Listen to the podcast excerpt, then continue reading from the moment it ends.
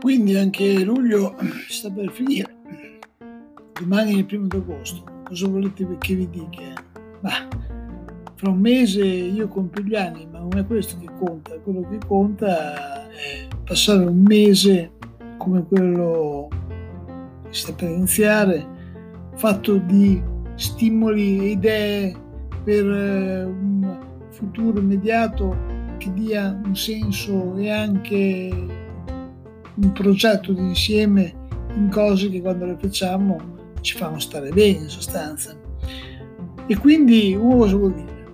Le giornate sono sempre piene di luce e di sole, quindi non c'è bisogno di cercare la luce perché ce l'abbiamo già.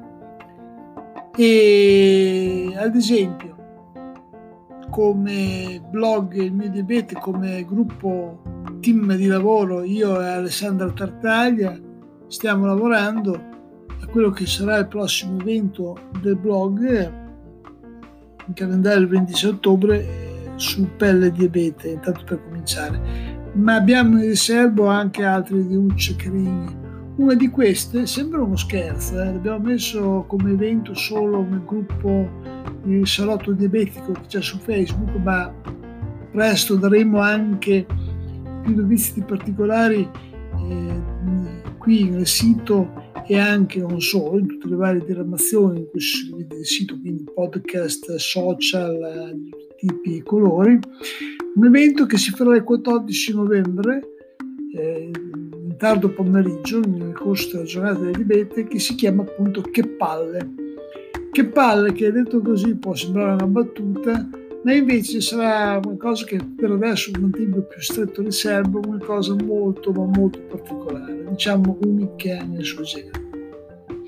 Abbiamo ovviamente anche delle altre, ma che possiamo spararle tutte, anche perché francamente va bene fare beneficenza di idee in questo caso qui, però c'è bisogno un attimo di preservare la creatività, anche perché poi dopo, come si suol dire, tutto evapora e quindi poi alla fine c'è il rischio che in mano non ci resta una beata massa, visto anche i risultati avuti con certi eh, eventi di successo che poi dopo si sono visti in seguito un recesso da parte di alcuni che avevano dato disponibilità a dare un supporto.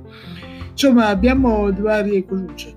Ad esempio che potete sentire è questo podcast che è molto banale se volete, ma alcune piccole anfratti, anfratti informativi li dà. Certo, adesso una cosa alla volta, queste sono puntate estemporanee che vengono così a distinto.